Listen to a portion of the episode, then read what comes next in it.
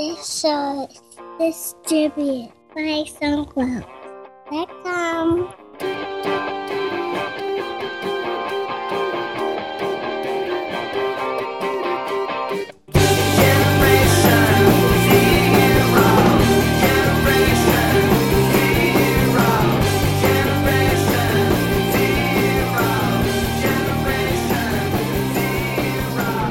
Welcome to episode 168 of TechZing, hosted by myself, Justin Vincent, and Jason Roberts. On today's show, we're talking to Patrick Collison, co founder of Stripe. The way that we met Patrick was because I decided to implement Stripe on plugio.com, move away from PayPal. And honestly, I just thought the experience was so good that I contacted the guys and said, Would you like to do a podcast? So, Patrick, welcome to the show. Thank you very much. It's uh, great to be on. Yeah, Justin, you actually wrote a blog post that did really well on Hacker News about the experience, right? Yeah, that's that's a good point. I, I just temporarily forgotten about that. It did, and I guess that must have driven some traffic to to Stripe as well. Cool. So, uh, well, Patrick, thanks so much for coming on the show. Um, we're both really excited to talk to you because not only did uh, Justin implement Stripe for Plugio, we've implemented it in our new uh, startup that we've been working on called Anyfoo. And yeah, it took it was nothing to set up, which it was really nice. Um, so I have to commend you on uh, building a really clean, simple API. Nice We're really glad to hear that because uh, we we've gone through a lot of iterations on the API, and we we really put a ton of effort into trying to figure out uh, what would be sort of most simple to implement, and also just kind of most simple to to get your head around it. So the first time you see it, um, and I guess more than a lot of online services, there's obviously sort of a lot of things to be pretty careful about in, in payments. Uh, things like PCI and security and item idempotence and making sure you don't have duplicate charges and all this kind of stuff. Um, and so, sort of balancing all those considerations while then making it just really simple the very first time you see it uh, is, well, at, at least for us, it, it definitely wasn't immediately obvious. And so, the API we have now, sort of th- this kind of RESTful server side API combined with Stripe.js kind of in the browser, that's really the product of probably four or five sort of major iterations. Yeah. So the um, according to Wikipedia, your stated aim is to make integrating Stripe checkout as easy as Google checkout or PayPal, but without sucking. And I, thought that, I thought that's a great that's a great line. Um, so so they, they aren't actually our words, uh, um, though they definitely kind of sympathize with the sentiment. Um, really, I guess the way we're coming from it is that we, we always felt it was just too hard to build things on the web that you charge for. Like at the deepest level, transactions on the web don't work very well. And so, I mean, we're kind of implicitly competing with PayPal and Google Checkout and things like that to the extent that sort of they too are powering transactions. But we sort of don't really think about them all that much and that they're, they're just not very good solutions. And so we really spend all of our time sort of thinking about, well, what would an ideal solution look like here? Like, why is it that more people and more developers don't charge for things online instead of what are the impediments and roadblocks for them? Uh, and that's really sort of what we, yeah, what, what, what we worry about and what we wonder about and, and spend all our time debating. Um, and so really, I think it's it's not so much competing against Google Checkout and PayPal and whatever else as, as kind of inertia uh, or or advertising or building an iPhone app or like something else uh, or or, or some, some- something else to monetize or something else to. Uh, or I mean, even just like the the inertia of you don't even bother building the thing in the first place. How long have you been working on this project from from when you first thought of the idea? Um, so John and I started working on it sort of part time when we were in school, uh, and that was back almost exactly two years ago, actually.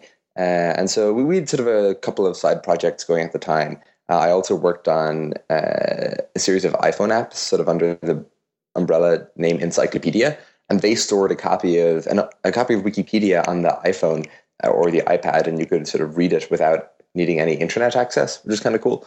Uh, and so we were working on those and sort of translating them to different languages and whatever else, and, and that was sort of fun. And then we we were kind of debating this problem of just why it was so difficult to build things on the web that, that accepted payments. Um, and we we decided to sort of build a really basic prototype of Stripe as as just I don't know, uh, re- really to sort of explore the space and figure out well, could you actually solve these problems, or just was there sort of inherent difficulty, or were the regulatory burdens sort of vastly insurmountable, or, or something like that.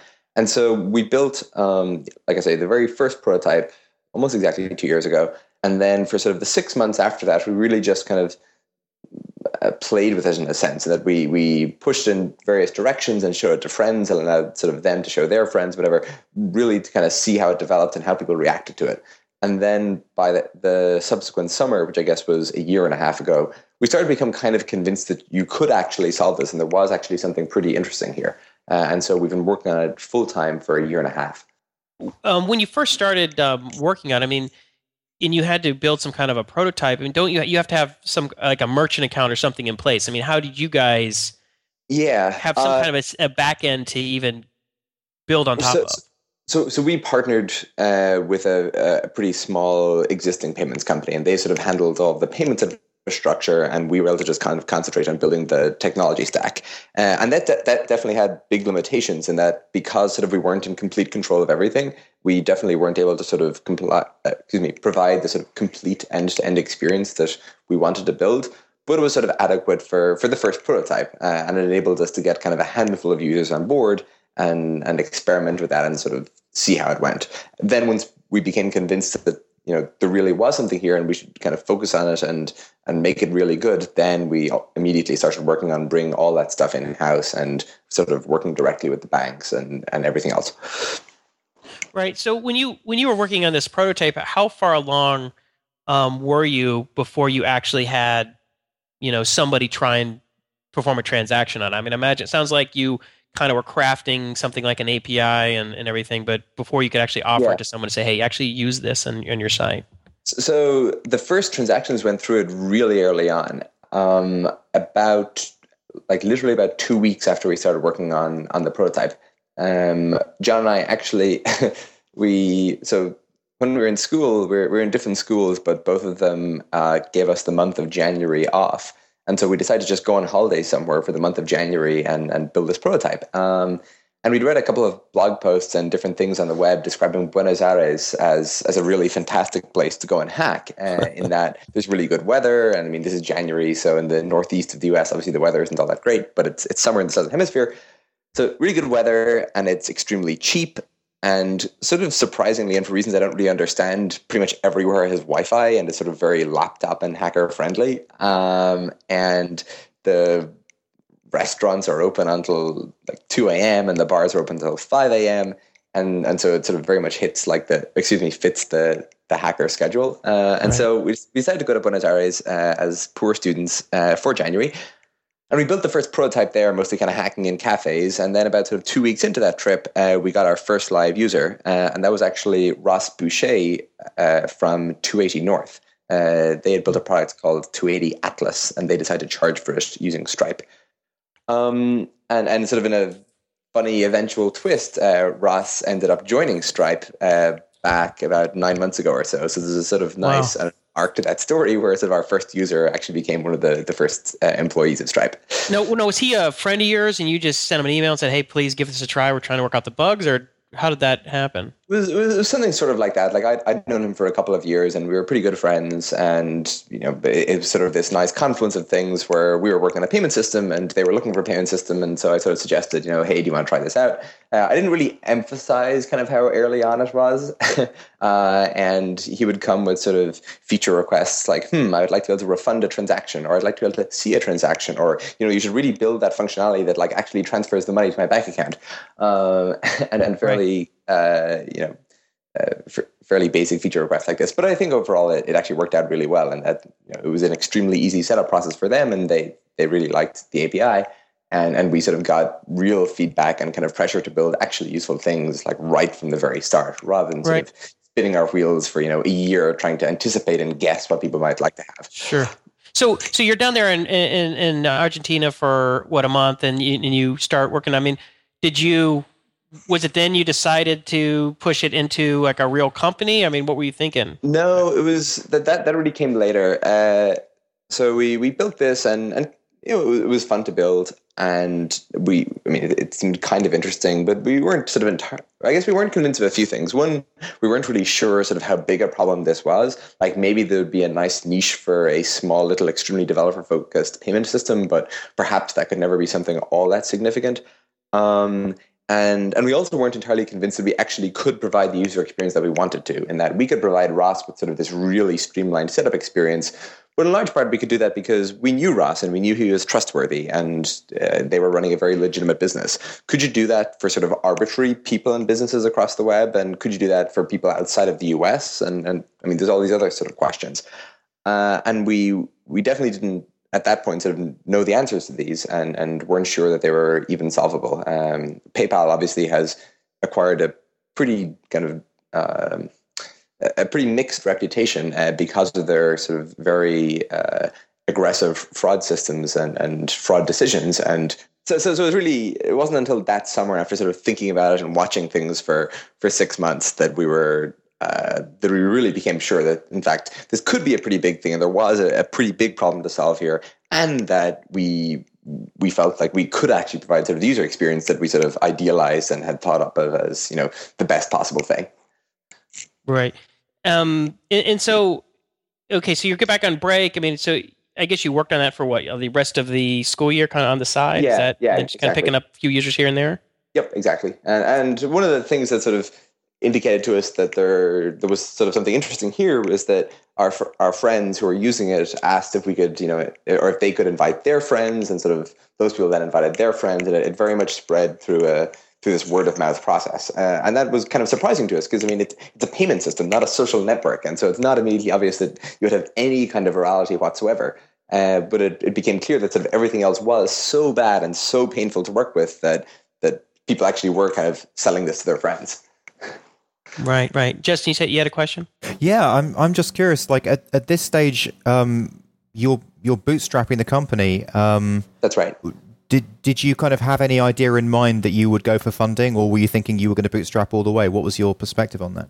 I think from the start we were pretty conscious that there was a very good chance that we would seek funding, uh, just because uh, things are kind of different for a payments company in that having having capital is is sort of very valuable to smooth over kind of anything bad that might happen, and you're sort of very cash flow sensitive in general.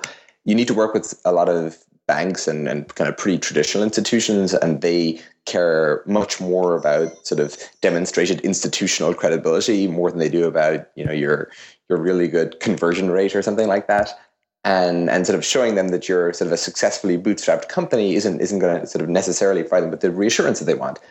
And uh, on top of that, sort of, I mean, kind of, we didn't look all that great on paper. I mean, we were just sort of two students, uh, and it was, uh, I mean, from a bank's perspective, we, we thought it'd be pretty hard to uh, convince them that sort of we were worth partnering with and worth partnering with in sort of a pretty meaningful and, and substantial and, and kind of senior way. Um, and we thought that getting funding might be sort of a, a, nice way to help with that. And so I think, I mean, for, for other things we've worked on, we have bootstrapped it, like the encyclopedia thing I talked about, that was entirely bootstrapped. Um, but but I'm pretty sure that like right from sort of day one with the with Stripe, uh, we we sort of definitely knew that it might make a lot of sense to take some funding. So, at what point um, did you begin the fundraising process? I mean, how how long had you been working on it? How many say active user accounts had you had set up or transactions, or what? what kind of where were you in your company's lifespan before you initiated that process? Right. So we were we were pretty early on. Uh, we took our first money over that summer.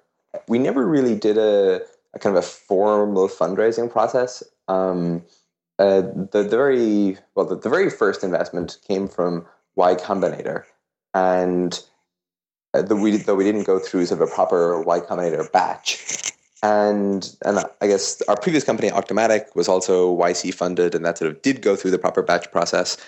And yeah, so I, we're gonna. I think we're gonna have to jump back. We're gonna have to do like the Lost thing where we play like the the Lost. You know where they play the engine, the airplane engine sounds, and we go back. Justin, so, I'm sure Justin can do that. so we'll right. do that, and we'll we'll go back and we'll talk about that whole process. But for now, we'll just say that you we'll just start with how you got involved with Y Combinator in regards to uh, uh, Stripe. So how did that happen? How do you not well, get funded but not go through the process? Um, there's no sort of great story there. Really, was just that I was at school at the time, and I'd known Paul for a couple of years, and we actually knew each other sort of originally more through Lisp than through Y Combinator. And uh, I sort of had conversations with Paul where I mentioned that, you know, we were thinking of doing a new startup and, you know, we weren't exactly sure what that would be or how it would work.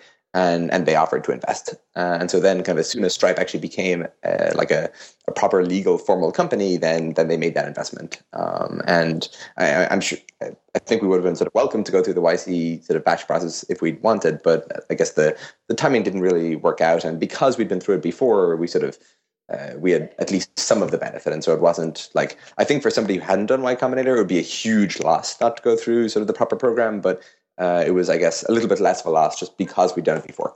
Feels like a little bit of a miracle function there. Like we told Paul Graham our idea and they decided to invest. yeah. well, well, yes, and as when we go back, when, when we go and when we time travel back uh, in time, and, and we and we hear about the backstory, it'll kind of I think make a little more sense. But we'll just uh, kind of put that on hold for now because uh, we don't want to get distracted from the Stripe story itself. But sure. what um did was it the same kind of uh, deal where they give you like I know, it's a very small amount, it was like 20, 30 grand for or something? Yeah, total? yeah, exactly. It was, it, was, it, was, it was, that kind of thing. Um, okay. and um, and yeah, like we we knew all the YC folks really well, and so I mean, we we were very convinced that sort of it was a it was a worth, worthwhile deal.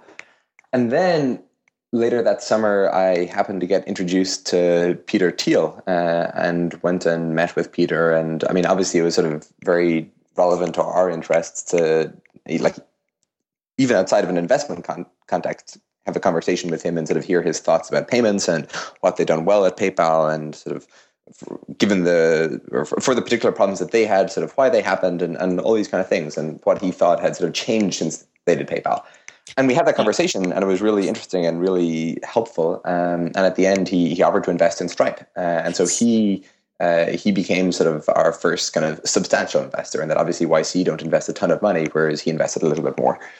See that that's right there's where your your, your miracle function is because um, Peter Thiel, for people who don't know, is one of the um, co-founders of PayPal, and he's like a billionaire. Runs with Clarium Capital or something, and yeah, that's right. He's a really big deal. You know, you don't just like bump into him, and so or Elon Musk for that matter. And so, um, yeah, I mean, I guess because you'd been through Y Combinator and stuff, maybe you you knew you happen to know the right people. But is that is that just what happened? Sort of. Uh, as, as it happens, I I had actually just run into Peter Thiel before uh, at, at a Y Combinator dinner that he spoke at. Um, but I think that in general, sort of the valley is like one of the really nice things about it, and one of the things that I really didn't realize for a long time, and was sort of like a very different experience to me, given that I grew up in in rural Ireland. Uh, it's just that it's so connected and so small, and people are generally kind of very willing to give unknown and kind of people with uncertain prospects a shot and like a, we'll give them sort of a chance. They'll they'll hear them out. Uh, and so with Peter, I mean, I don't know, probably someone had told them that you know we were somewhat promising or whatever, but uh, like there was no huge barrier to getting in touch with him, and he was sort of more than willing to you know sure I'll I'll sit down for an hour and, and chat with you about payments. Um, and that's really nice. And sort of I've, I've had this experience kind of again and again of, of that or experiencing that willingness uh, on on sort of behalf of different people to sort of have that conversation. Uh, and I know I think that's that that's possibly the best part of Valley. Well, it's also I mean it's America I think as well. I mean America just has this real can-do attitude. I know from living in Ireland myself for 13 years and also living in oh, England. Really, you did?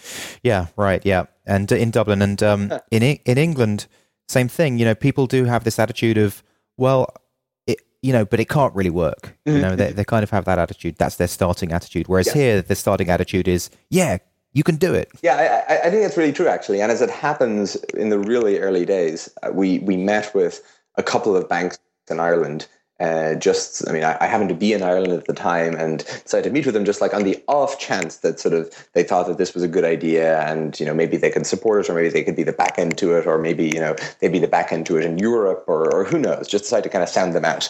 And it was overwhelmingly clear immediately that like this, this was so far away from something that, that they'd even consider doing that, that even even having like a half hour conversation was almost pointless. Uh, like I almost felt embarrassed asking uh, in that they, they, they so overwhelmingly clearly did not care. Uh, and so, yes, I, I, think you're absolutely right. That's sort of a different mindset between UK and, or excuse me, UK uh, and Ireland and the US. So I, I, see from your list of investors that you, it wasn't just Peter Thiel and uh, Y Combinator, but also Elon Musk, Google, mm-hmm. Sequoia Capital, Andreessen, Hor- Andreessen Horowitz, um, and Ronway uh, and Ron Conway's uh, SV Mm-hmm. Angel. I mean, so was this just something where just over time people you get introduced to people and they said, "Hey, I'd like to throw in money," or did did uh, some a formal ra- round get sort of organized? So there was we we did do a formal round towards uh, the end of that summer, and that's the round that Sequoia and Andreessen Horowitz and Elon uh, and maybe one or two others I'm not thinking of um, invested in. Uh, and so yeah, we, we we did sort of after Peter Thiel invested, we decided to sort of do something a little bit more formal, and and that's when all of day came in. And I noticed you, you you only raised two million, which seems kind of on the small side Mhm. for those kind of players, and especially since it's sort of Well- after someone like Peter Thiel already puts Yeah. his mark on it. I mean, did you did you purposely want to keep it small for that at that stage?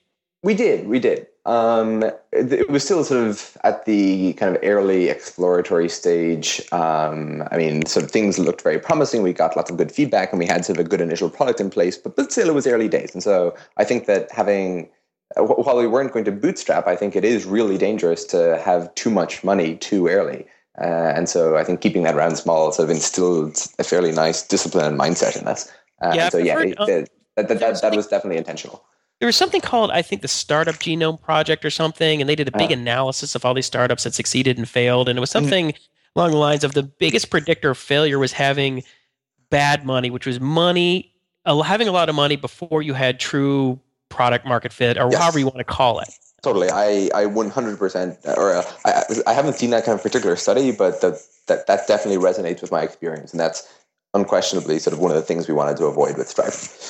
Right. So, um, first of all, that must be awesome to have people like that that you can actually talk to, have a conversation with Peter Thiel, Elon Musk, and Ron Conway and Paul Graham. I mean, that must be pretty. Totally, Pinch yourself and go. I'm actually sitting around hanging out with these guys. yeah. There, there's definitely uh, f- frequently some element of that, um, and I guess t- to their credit, you know, they don't sort of make it feel like that, uh, in that they're they're all sort of reasonably normal and and kind of authentic and nice and pleasant people. But but yes, it is it. it it is really nice that sort of we, we've ended up here and we appreciate it a lot. Why don't we uh, get into um, some discussion about Stripe itself? Um, Sure. You know, you've raised money and you're working on it. Um, I guess the first thing I'd ask is, you know, what was the technology stack what, to, that you were building this on? I mean, where, Mhm. what were the, you know, languages, databases, hosting? How, how did, what, what, you know, what did you use? So we uh, we use or we, write most of our software in Ruby. Um, we've never used Rails, uh, but we do use Ruby. We initially built kind of the first version of the management interface, uh, which is sort of the core thing that you interact with when you're setting up your Shop account um, in Sinatra. And the API, we've sort of evolved a framework our, ourselves um, for, for implementing it. It's it's largely based on top of Rack, and we sort of have a lot of Rack middleware for for doing different things. Uh, in terms of databases, we use both MongoDB and MySQL. Um, we it, it's kind of interesting for us in that people talk a lot about things like uh, you know partition tolerance and robustness and availability and all these things, and we really care about sort of a very particular kind of uh, of robustness um, and durability in our data. In that, kind of the most harmful thing for us is when we lose data and don't know about it, uh, which basically means that asynchronous replication is really problematic for us. And so, I mean, MySQL's kind of standard answer to replication is indeed asynchronous replication. Uh, in other words, kind of you can uh, commit a transaction to your you know, your database master, and that operation returns success before it's been replicated to any other replicas, which means that sort of if immediately after that transaction were committed, uh, the machine were to blow up or lose power or whatever, you you could just lose that data, and the application would sort of never know about that. And, and so that's kind of something we we worried about quite a bit early on. We looked into various options like MySQL Cluster, um, which has somewhat better guarantees in this area. But MySQL Cluster just isn't all that. It, it, it's kind of this abandoned project uh, within MySQL, uh, as best we can tell. Uh, the Oracle acquisition didn't really help much. I remember chatting to people in the IRC channel, and you know, it seems like there's basically one guy maintaining it. Um, and so that wasn't super promising. Uh, we looked into Postgres a little bit. Oh, and I, actually, I should mention there are some patches from Google, uh, which they wrote for YouTube that sort of do semi-synchronous replication for MySQL, uh, and that sort of improves the situation a little bit, but but it doesn't really entirely fix it. Um, looked into Postgres, and at the time, especially like again, this is about a year and a half ago, uh, before I think the, the the latest major release of Postgres really improved the replication story, but but kind of prior to that. Uh, their answered replication was in many ways even worse than MySQL's, and, and you know it, it really wasn't all that viable an option for us. Um, MongoDB actually has a fairly decent answer to replication in the form of replica sets, where they can in fact provide that guarantee that sort of from the perspective of the application, a write will not succeed until it has been replicated to more than one uh, database uh, replica. Um, right. And so the eventual architecture we ended up with is, is basically a mix of MySQL and MongoDB. And so far, that's worked out pretty well for us. Uh, it's fun. It's of, funny. It's the same thing uh, we use for Uber. oh, Although now I guess we use Redis for a lot of stuff. But yeah. Okay. Interesting. Uh, yeah. And and then in terms of hosting, we we use a mix currently of uh, machines uh, co-located in sort of a you know a, a, cage that we control at a data center and EC2. And the right. vast majority of our infrastructure runs on EC2, and then we do the card storage uh, just in this kind of secure, locked down environment. And so basically, every API request to Stripe is actually proxied through this card storage infrastructure. It removes card details and sensitive information, tokenizes them, replaces them in the API request, and then proxies or reverse proxies, I guess, that to EC2. And this is the really nice property that like the vast majority of our code, maybe 99 point, I don't know, 5% or something, is like cannot get access to credit card numbers no matter how horrendously wrong it, it goes. And, right. and that just like kind of really reduces the, the, the scope for security a lot. So, how much thinking went into that process um, for you guys? I mean, was this something that was evolved over time, or did you, did you sort that out really early on? It evolved a little bit, like all things, um, but but that infrastructure or like that basic setup actually was was actually put in place at a fairly early stage, and and that kind of separation between the parts of Stripe that can access credit cards and those that can't uh, has been in place for for over a year now. Um, and obviously, sort of, there's been a, a lot of kind of architectural upgrades and improvements, sort of within each uh, within each part of, or within within both of those kind of individual parts. But sort of that that fundamental uh, split is is actually something we, we put in place quite early on. Within within um, traditional banking systems, there's a lot of post processing reconciliation scripts. Yep. Um, do you do that kind of stuff with Stripe? I mean, is, yeah, found- we do, we do, uh, and we actually wrote our own event processing system uh, called Monster to to help deal with this. Uh, and actually, That's Greg, a great name. Uh, well, yeah, it makes for great method names like Feast and and you know Gobble and whatever else. Um, and yeah, Greg, one of our engineers, actually gave a talk about this at Mongo SV uh, back. I think it was either late November or early December. And so you're, you're right. Yeah, there's a ton of sort of asynchronous job processing and sort of post hoc kind of annotation and augmentation of uh, database objects. You know, as we start to sort of get reconciliation reconciliation information back from sort of the various backend systems, and structuring that sort of such that it's robust and that you know the jobs are you know as as idempotent as possible.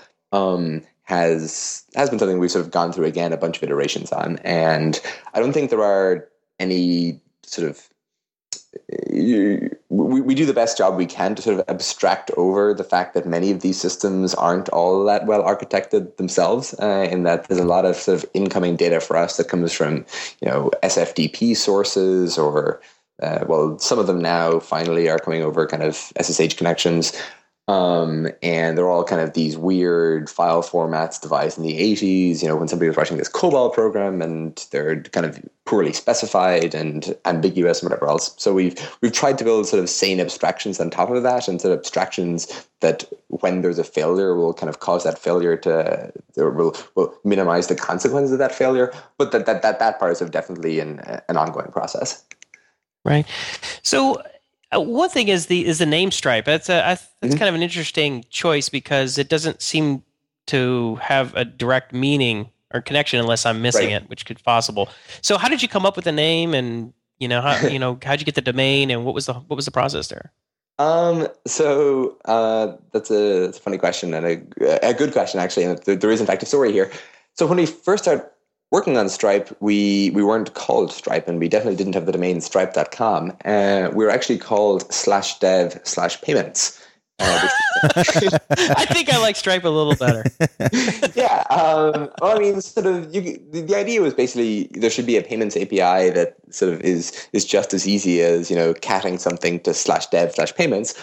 Um, and and sort of it, it was kind of cute and people sort of smiled when they saw it written but it had, it had many many many problems. Yeah. Uh, one is the fact that it, it's horrendous to say it. Two it sounds sort of like amazon devpay which is one of their payments products. Three most web services and and uh, most database schemas do not or do not allow slashes in company names. Uh, and so we couldn't for example i mean we used like a literal slash character and we couldn't actually say incorporate the company as slash dev slash payments because the state of delaware isn't too hot on slashes in company names. Yeah. Um, and and so we we kept running into all these things and when we were speaking to external partners or banks whatever they would you know they'd be all enthusiastic and then we'd tell them the name and they just get this kind of confused look in their faces and yeah. Um, so we decided again uh, back, I guess, just over a year ago, or uh, just, just just in fact after that summer where we sort of decided to work on full time, that we also need to change the name. And we spent a couple of weeks sort of debating different names, and we had names like Paystack and Paydemon and all these like really actually terrible names. And kind of every night we'd be working at the office until late, and sort of around eleven o'clock, the conversation would shift to, "Man, you know, what should we change our name to?" And um, eventually we started just like thinking of random words uh, like words that didn't have any connection to what we were doing uh, at all necessarily and and just sort of looking at you know what what was present on the domain and you know seeing how it felt and everything else. And and eventually we came across uh, or we or we thought up of, of stripe uh, and you know we didn't immediately love it uh, in that I remember sort of initially there being a fairly lukewarm reception, but the more we thought about it, the more it actually seemed like a pretty good name, and that it, it sounds sort of good and it's easy to spell, and it's sort of it's it's a, on the one hand sort of strongly visual in that you can definitely kind of picture a stripe, but it's not kind of tied to a particular stripe. Like no one company or brand or entity has sort of claimed the metaphor of a stripe as its own, and it sort of it has some kind of feeling of motion or dynamism or something to it and and best of all, the .com domain wasn't actually actively in use for anything at the time. Uh, and so we emailed a little bit back and forth with the owner, and turns out he was uh, an MIT alum, and so there's actually wow. a bit of a connection there. And so we told him a little bit about what we were doing, and we eventually agreed a sale, and we were able to buy it. Um, and we were also very fortuitously and kind of surprisingly able to get GitHub.com slash Stripe and Twitter.com slash Stripe, and sort of claim most of the important real estate on the internet around the name Stripe. And well, how much? How much did it cost you? Um, it, it really wasn't all that much. Uh, we, we we probably shouldn't talk sort of about the specifics of it, but I mean, it was like it it was tens of thousands rather than hundreds of thousands. Okay, all right. So it wasn't like you know two hundred bucks. it well, it wasn't two hundred. It was either. real money. It was like you had to have investment to buy a money a domain like that. Yeah, funny because from the from the moment I heard the word Stripe in conjunction with payment systems, I instantly had the vision of a stripe on the back of a credit card, and I thought that's exactly what you meant. You just meant, oh, the, the credit card, you know, the stripe on the back of a credit card well, well, so actually, I mean, you're, you're right. There's definitely sort of that uh, association with the magstripe and the credit card. But actually, that that was something that we didn't like about the name, and we sort of was almost enough reason for us not to adopt the name Stripe, and that we didn't want to pick something that was too closely tied to sort of the existing infrastructure of of credit cards. Uh, in that, I mean, Stripe is a thing that enables you to accept payments online, and we don't specifically want to be a thing about sort of accepting this particular implementation of credit cards online. And I mean, it's, it's a fairly, I think, uh, Western centric view to think of payments and as simply credit and debit cards, and that in many other parts of the world, all kinds of other payment instruments and things that have different physical uh, uh, you know existences uh, and things without mag stripes exist. So is that a hint? Is that a hint at the future of Stripe? Then you're going to be broadening. I mean, it is the extent that sort of yes, we're we're absolutely about enabling payments on the web, and if that's with a credit card or if it's with your bank account or or who knows what, I mean, we care about that too. Like, really, we want to enable developers and people making things to accept payments, and we will sort of happily work with whatever the popular uh, payment instruments that support that are. If that remains credit cards, then fantastic. We'll work with credit cards. If something else becomes popular, then you know we'll definitely look at supporting that too but uh, we, we, we definitely didn't want a name that was sort of excessively tied to sort of one particular implementation of payments.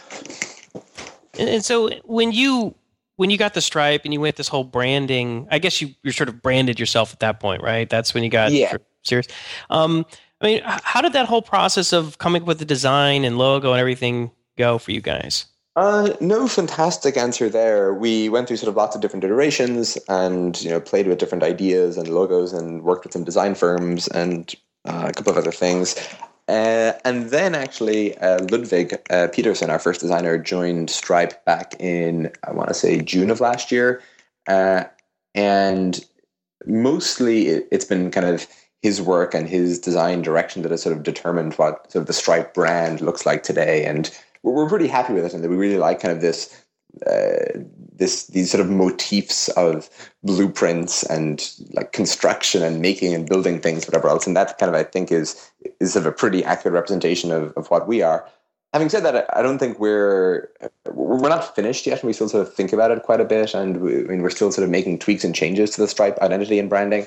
Um, also i think i guess we're we're we're hackers more than we are designers, and so this is this is a little bit kind of um, foreign territory for us, and we're still kind of getting our head around it. And so uh, I'm pretty kind of happy with where we are now. Uh, it's much much better than where we were like a year ago as slash dev slash payments. Uh, but I suspect that sort of will uh, will will sort of yeah well. I, uh, yeah, the, the say, design yeah, process, I, I find it always so to be. I'm sorry, didn't, didn't mean to talk over. No, no, go ahead. I, I, just I've always found the design process so frustrating. So it sounds like you went through a little bit of that frustration as well. You said multi, you worked with multiple design firms. I mean, was that well, like? A, yeah, I probably shouldn't exaggerate exaggerate too much. We worked, I think, with one design firm, maybe one or two contractors, and then we we eventually hired Ludwig. And so there, there wasn't sort of a ton of turmoil there, but we definitely went through sort of a number of different concepts and ideas and whatever else, and uh, or b- before we really settled on what you see today. I was I was going to say, I mean, the the front end is fantastic. The framework, it the, sorry, the just the way it's very responsive, um, and it's just really good. Do you use any JavaScript framework or ah, do yes. you? So I, I, guess I was I actually um, kind of got sidetracked or forgot to finish off on the framework point. So like I said, we started out building everything with Ruby and Sinatra, but uh, we we then decided to uh, we, we made the decision back in maybe August or so that we should build a new version of the management interface, and that was just sort of a uh, I don't know. I, I, guess we we got sort of enough new ideas and uh, enough information about how people were using the product, and like now, sort of the the difference between what we knew manage or the management interface should look like and kind of how it actually worked and, and existed at the time was sufficiently different that a complete reimplementation looked like a good idea. And so, with that reimplementation, uh, we decided to build it all in Backbone and uh, Sass for CSS uh, and Eco for templating, uh, also CoffeeScript, and build it all sort of on top of the API, uh, so that really this is just sort of another consumer of the Stripe API, rather than sort of having almost all of the rendering logic running on the server. And that launched in, uh, I believe, mid November. Uh, and so now when you use the Stripe management interface, yeah, almost all of, sort of the application code is just CoffeeScript that's being executed in your browser, and that's pulling data from the Stripe API. Yeah, it's really quick. It's really elegant um, how it works. Um, huh. So, well, I was real quick. Real quick. It's twelve twenty now. Um, do you need mm-hmm. to jump oh. right this minute, or do you want to go for a few more minutes? Or uh, I can go for like five minutes if you want. Okay. Okay. Sure. Um, then I'll uh, I'm going to start into this uh, question um, real quick. So one thing that you do is you have a, a seven day hold on payment. Right. So when it when a credit card transaction goes through, um, there's seven days from that at which point it is available to withdraw or transfer to your bank account. Um, yep. So why is it seven days? I mean, as opposed to one or two? Got it. So really, this is uh, to enable us to provide sort of the really seamless and fast uh, setup experience that we do. Uh, in that, because it's seven days, that really gives us seven days to get sort of a good, accurate picture as to the profile of a business. And because because Stripe provides, I mean, basically the easiest setup process of any payment system on the internet, that creates this sort of this really attractive fraud target and uh, we we feel sort of sufficiently good uh, and confident sort of in our fraud systems that we can detect basically all of that. But it's hard to sort of do that overnight. And so with the seven day hold, we we have sort of a week long period to to really uh, kind of get a good idea as to the the profile of a business and its usage and its customers and everything else. Is there any reason why you don't um, make it shorter then once you've you know verified someone? Yeah. So we're we're thinking about that. Uh, the other side of it is that just from an operational standpoint, uh, different payment instruments and different types of credit card and American Express versus international cards instead of all these things, they all actually have slightly different settlement periods, such that Stripe itself doesn't actually get the money uh, in some cases for maybe even three or four days. And so by doing seven day payouts, we, we we can sort of aggregate everything into one sort of you know full, really nice abstracted payment and tell you that, okay, you know, in this particular transfer hit your bank account exactly seven days later, we have paid you out for all of these charges that that you know you made seven days previously and and you know we could shorten it a little bit but as you start getting back to kind of four three two one days now you get into complex situations of well we haven't necessarily got the money ourselves. What should we do there? Should we pay you in advance for it? Should we do kind of incomplete transfers and then transfer later as you know as we start to get the money or just kind of the abstraction breaks down a little bit? And so by doing seven days there is this kind of really nice property that that we can uh, we can really simplify things. And and so yeah like i we pretty frequently talk about different ways in which we might reduce that time and where we can reduce it. But it's, uh, I guess, there are those two considerations: sort of the operational flow of the money, and then just making sure that we can sort of deal with things from a, a fraud and risk perspective. So, so when you say seven days, um, does that if, if a transaction is on a Saturday afternoon, is it seven days to the minute for that transaction, or is it seven days from the fo- following, you know? Uh, one minute after midnight on a business day? I mean, when? when I see. When yeah. So, so it's kind of bank dependent, but basically we initiate the transfer to you seven days after the uh, after the payment has occurred. And kind of after that, it, it's largely sort of bank dependent. Usually that means you'll get the money the very next day, but for some banks, and in particular banks that sort of aren't as tightly integrated into the US ACH infrastructure, that can be a little bit longer. Also, things like uh, business holidays and uh, weekends that are can sometimes kind of slow that down a little bit. Like maybe if sort of your bank is a little bit slower, we initiate the transaction on Thursday, it doesn't show up on Friday, and instead shows up on Monday. But but by and large, it it it, it tends to be the case that you will get the money sort of the, the day after or the morning after sort of that seven day period. That thing right. that you were just saying about instant approval, I have to say that is an absolutely unbelievable customer experience because there was a point in the sign up process when I, you know, obviously started and started using the test API, but then I entered my company details and I thought it said it, I was going to get instant approval, but I just couldn't. I couldn't believe it. I was like, no, that's not possible. How you know that's not going to happen? I clicked the button and it said you're approved. I was like, how did they do that? So it's great to know that's how you did it. I was, I was a question yeah, I wanted to ask. This has really taken like a ton of work, and there's pretty good reason that sort of nobody has done this before. But it's also sort of the one part of the product that we're we're most unwilling to compromise on. Like we always wanted a payment system that we could just go live with immediately and not have to fax documents and not have to wait for approval or like call somebody the next day or have them call us or whatever it is. Like we, we just were not willing to compromise on the experience of going to Stripe, deciding, okay, Stripe looks good, I will sign up and then can launch like right there and then. Um, yeah, that was so, that was amazing. I, I was the one who set up our Stripe account. Uh-huh. Uh, or any, I guess Justin, you set up for Plugio, and yeah. also said set up accounts with like SendGrid. I mean, yep. SendGrid sending email was way more painful. All this kind of verification and waiting. Yeah, yeah. And another one we use is Webmaster Checks, which is what we use to um, our, our company AnyFu is going to use to send the money. Once once a payment is made from Stripe, the money is transferred to our bank account. Then it is paid out through ACH or checks or whatever. Sure. Do you, he might not know what AnyFu is. Yeah. Um, well, uh, it, yeah, I really have to go into it right now, but essentially, um, but to get to the Webmaster Checks account set up, I mean, it was like a week and a half, two weeks uh-huh, of uh-huh. phone calls and faxing documents and and verification. It was just really painful. Yeah. Um, and you had to be pretty determined to get that account set up. right, right. Yeah, that, that that's totally sort of part of what we wanted to eliminate. Um, and and yeah, we're we're sort of we're happy with how it's worked out, and we're actually very appreciative, sort of, with the various back end partners and companies that we deal with. That's the sort of they've taken a leap with us to make this happen in that like this is kind of new territory for for the banks we work with too in that they, they're definitely not used to this world of of instant approval for sort of random people on the internet and i mean we've built lots of systems and uh, actually the, the person who previous or who used to head payments fraud at facebook just joined stripe to help us on this and so we, we've put a lot of thought into kind of how this backend infrastructure should work to make it happen but uh, it's yeah like i say it's it's taken work from all sides Okay, so one thing I wanted to ask you about was how your service scales for clients. So for smaller mm-hmm. clients who need to get something set up fast and don't want to spend weeks or months getting a merchant account set up, Stripe seems like the yep. obvious choice.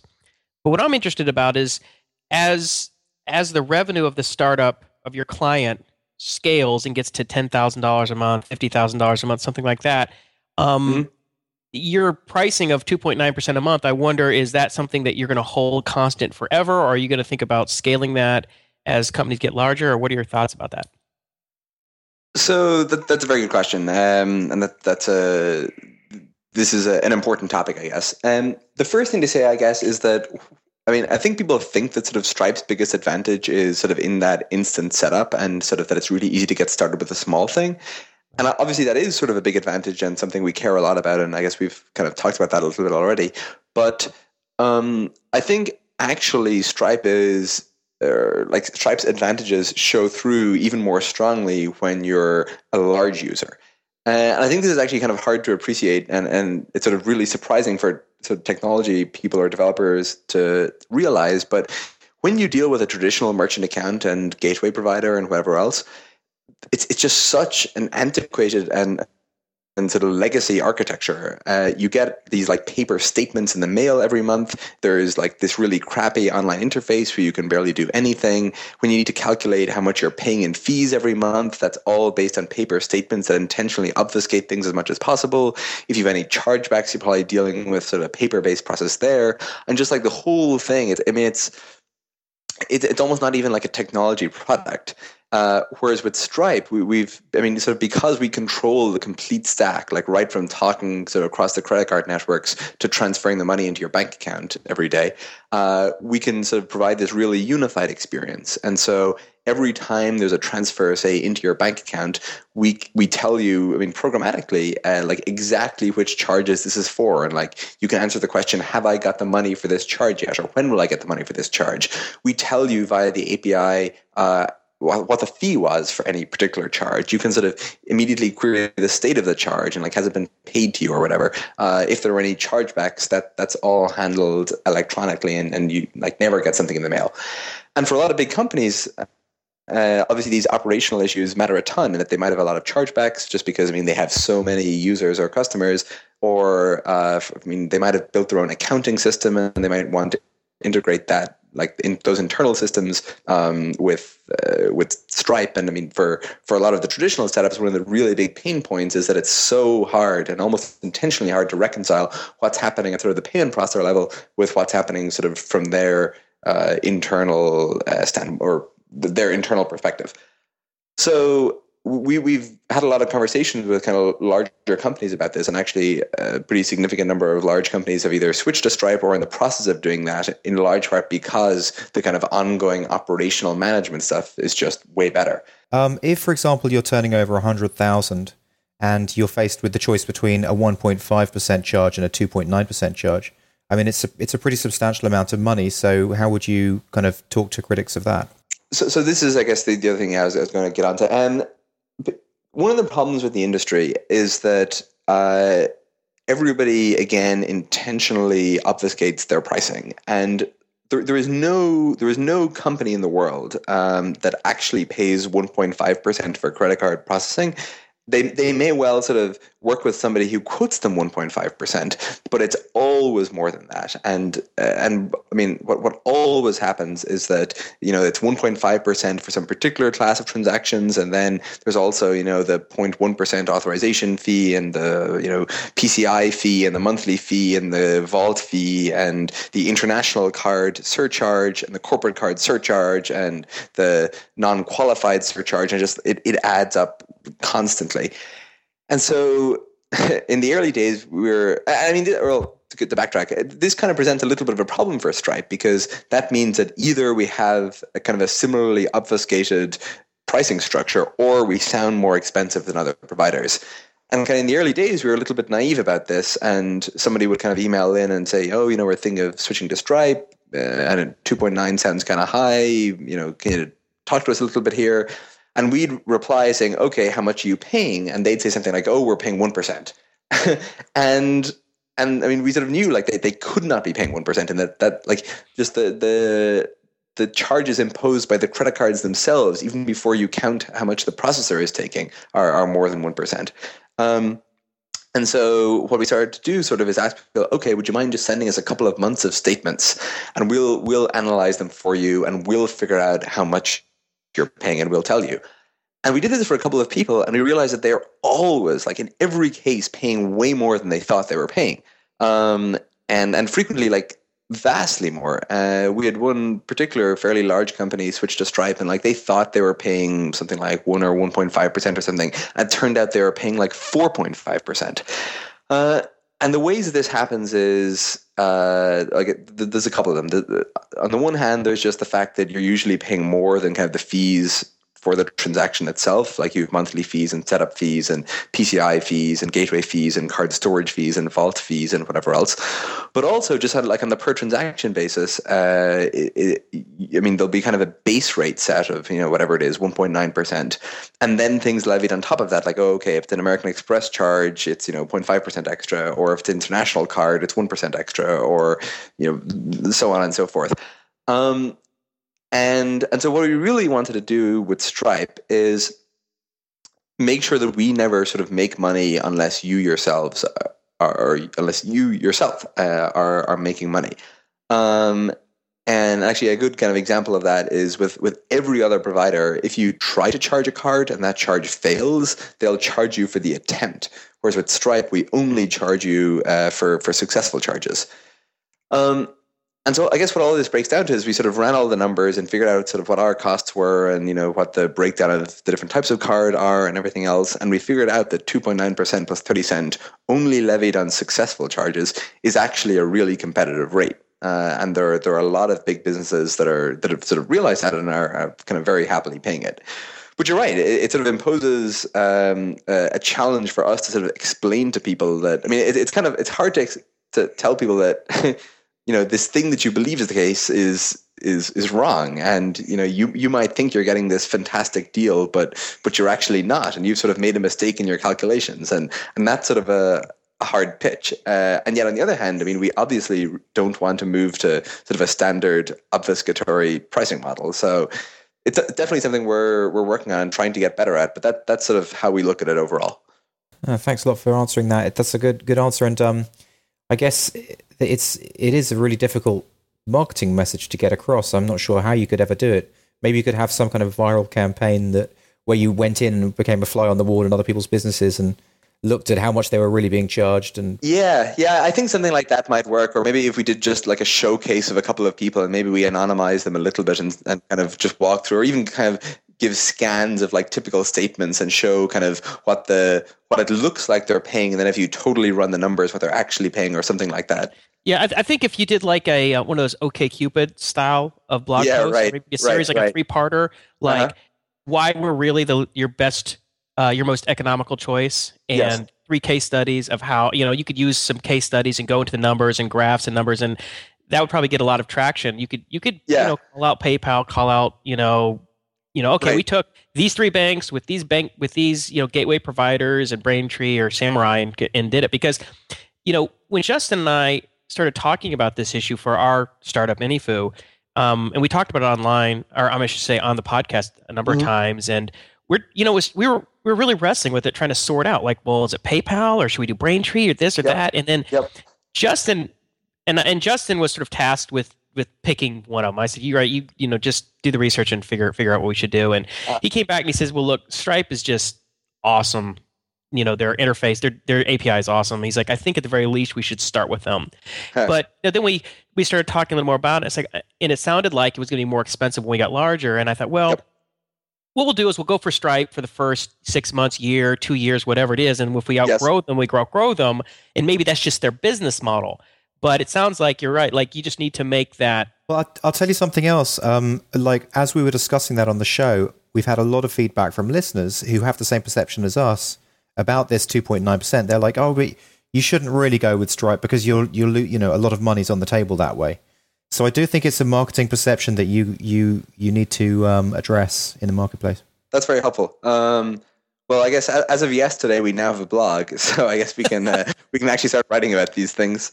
Yeah, well, awesome. speaking speaking of your blog, um, and that that's a good segue. Um, you you originally just, I guess your first post, maybe it was your first post, was about webhooks. That's right. Those are our first posts. Current, Yeah. Currently, our first and only posts. There'll be a, yeah a so new- that i found that really interesting because that's something that we or let's just say the webhook feature is really important to us Mhm. um, for the following reason so AnyFu just in really simple terms it's kind of like the airbnb it's going to be like the airbnb of micro consulting so you sign up you Okay. list yourself as an expert in uh, lisp or node.js or sql server or whatever Uh-huh. and you can say i'm 200 bucks an hour and someone can come along and say hey i'd like to schedule a two hour session with you to help troubleshoot this problem or, or whatever Yep. right so it, it's got that kind of um, uh, marketplace problem so people pay you know, we take our surcharge and then Yep. we funnel the the full uh, the full build amount to the uh, to the expert.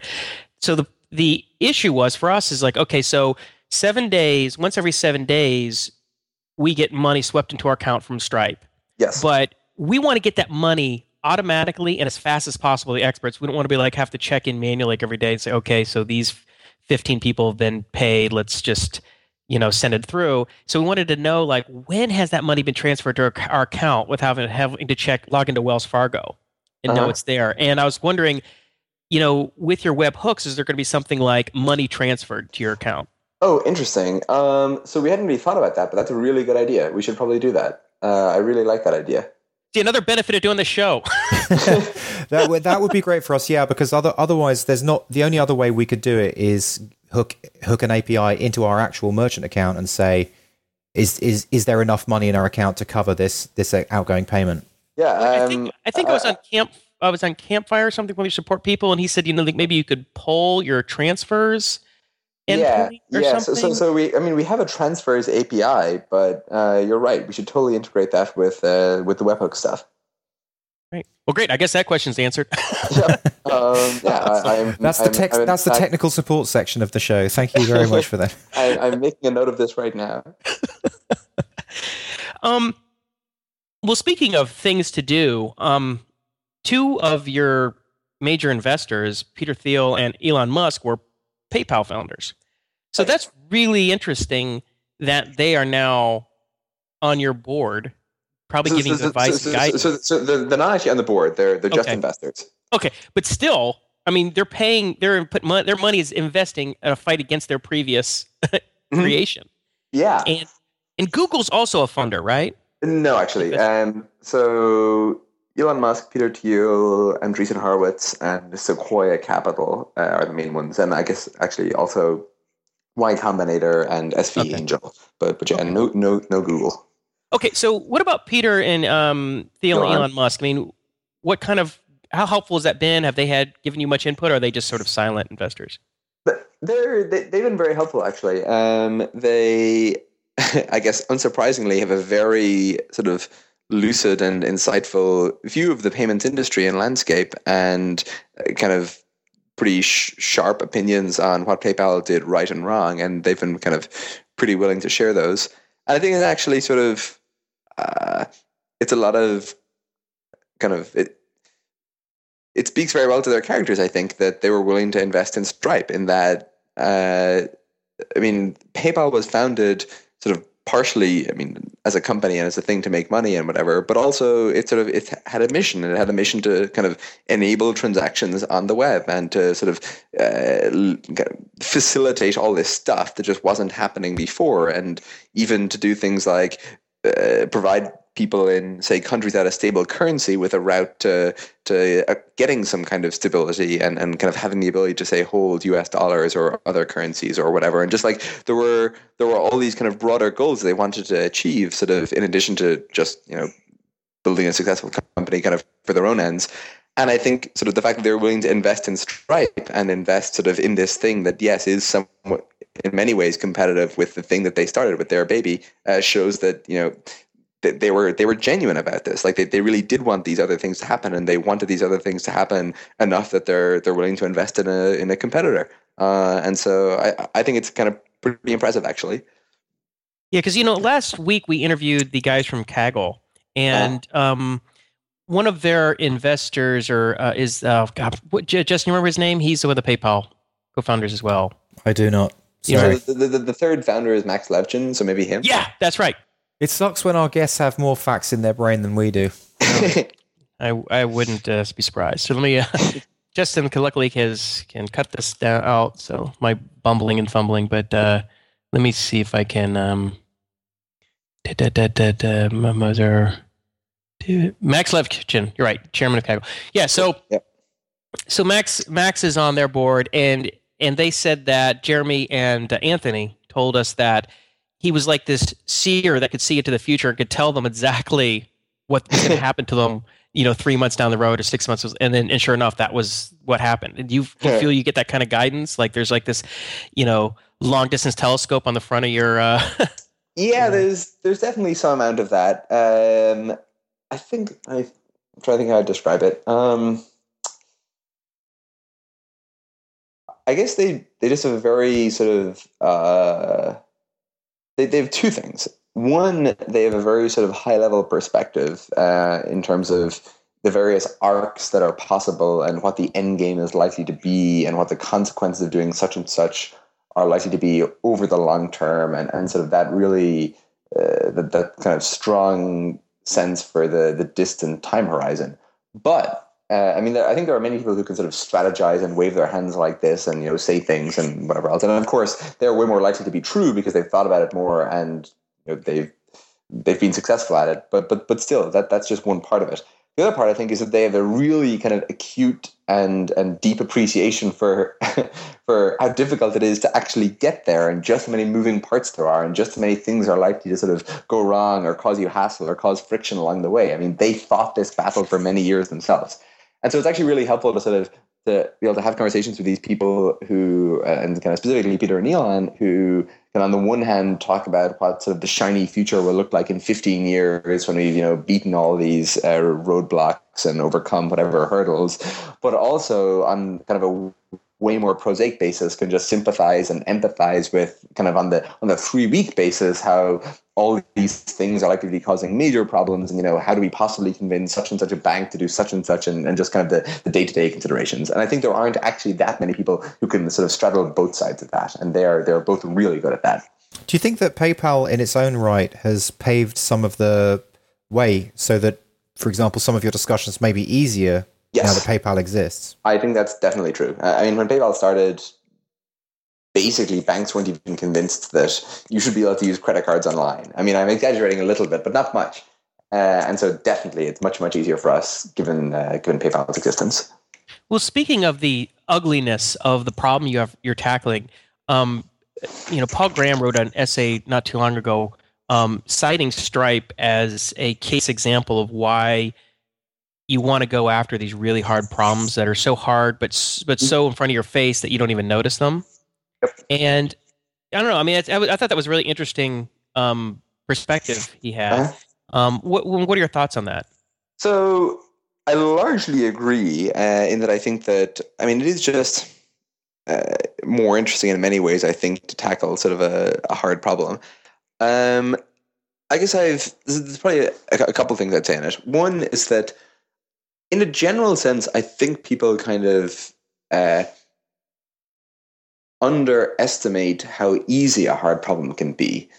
and really by that I mean that like sure on the one hand solving something hard is kind of mechanically more difficult or like yes you will have more roadblocks to overcome or friction along the way or whatever but the thing that i think people don't really take into account um, enough is that when you're tackling a really hard and a really meaningful problem it's also just way easier to sort of inspire people to work with you and to help you and to sort of contribute to this larger mission um, and, and, and I mean it's, it's easier to inspire yourself. Uh, and so, in solving an easy problem is, is like the the actual kind of minute by minute by excuse me minute by minute work might be much easier, but but it's actually I think harder to to in, in many cases at least to to have that sort of resonate with others and, and to like really have it be a thing that you want to work on for like five or ten years. Uh, I think kind of a, an obvious example of this is something like SpaceX, where I mean, how do you build a private rocket company? I mean, there are just so many hurdles you can barely even begin to, to start. And yet, I, I think in some ways, SpaceX is kind of, I mean, it's part of the reason it succeeded is because so many fantastic people have sort of rallied around it. And like it's it's such a kind of an easy cause to inspire people to participate in. Like look we're going to reduce the single point of failure of humanity where we're currently reliant on on this like single planet.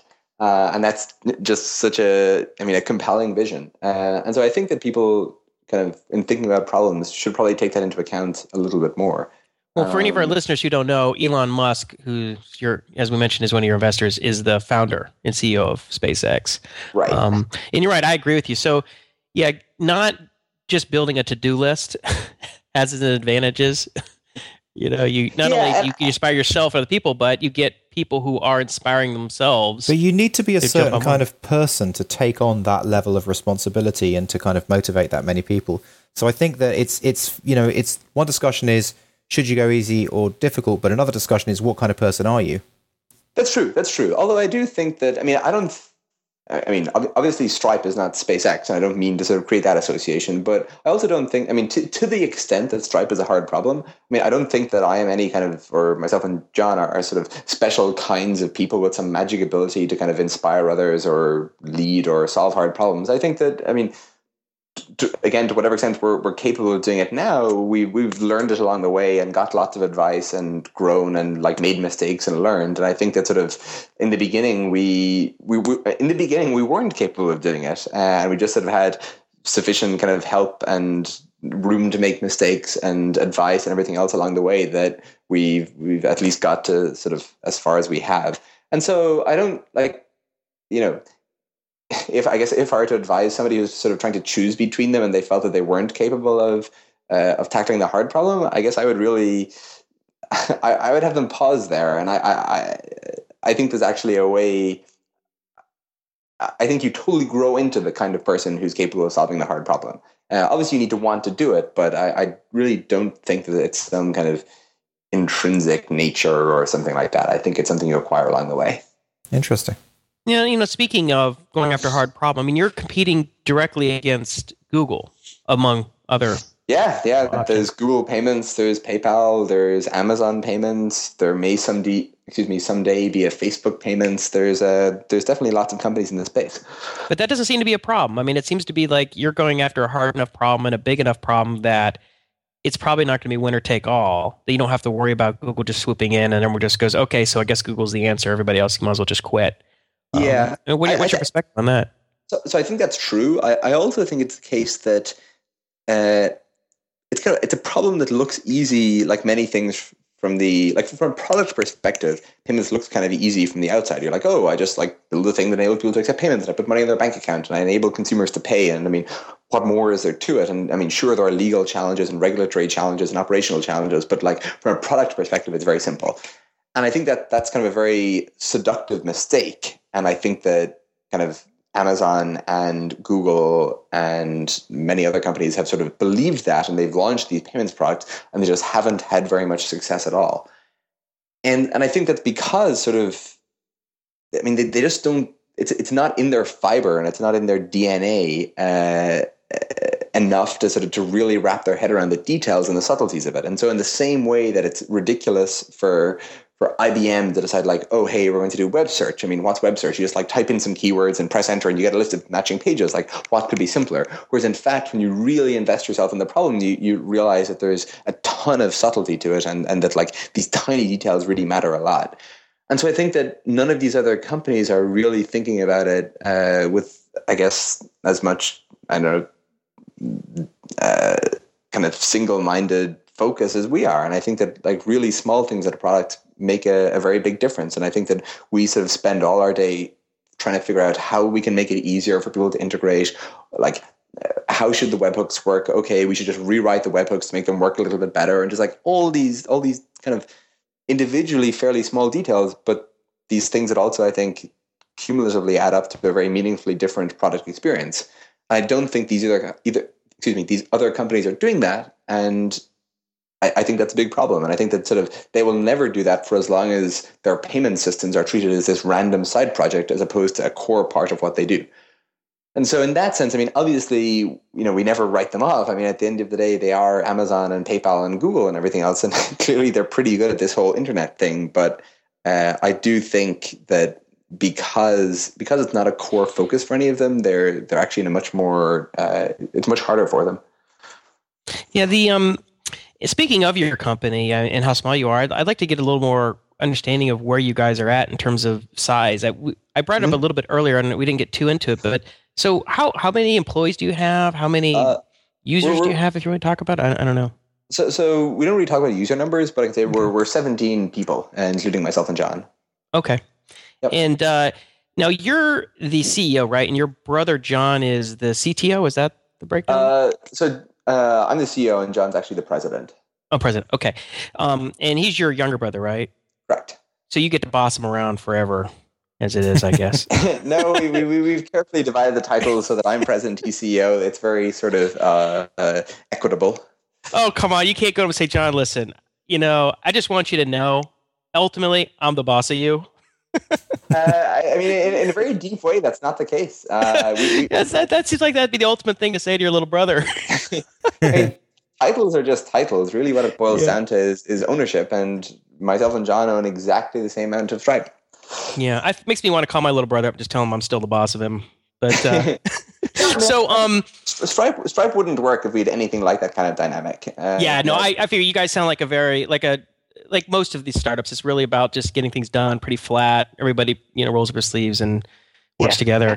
Like there's, you know, I've lots of friends in, in technology, and I mean, there's lots of people um, with whom either I or John could have co-founded Stripe, uh, and we didn't sort of started with each other because you know we had to or anything. We started because I mean I thought he was the best co-founder. He's he's a right. phenomenally good guy. I mean, he like the man got the highest uh, ever university entrance exam results in Ireland, like the highest ever. Uh, he's, wow. Uh, he's a sharp kid. hey, I have, a, I have a, a, side question for this. What What is the kind of culture like in the office? What, what How does that play out?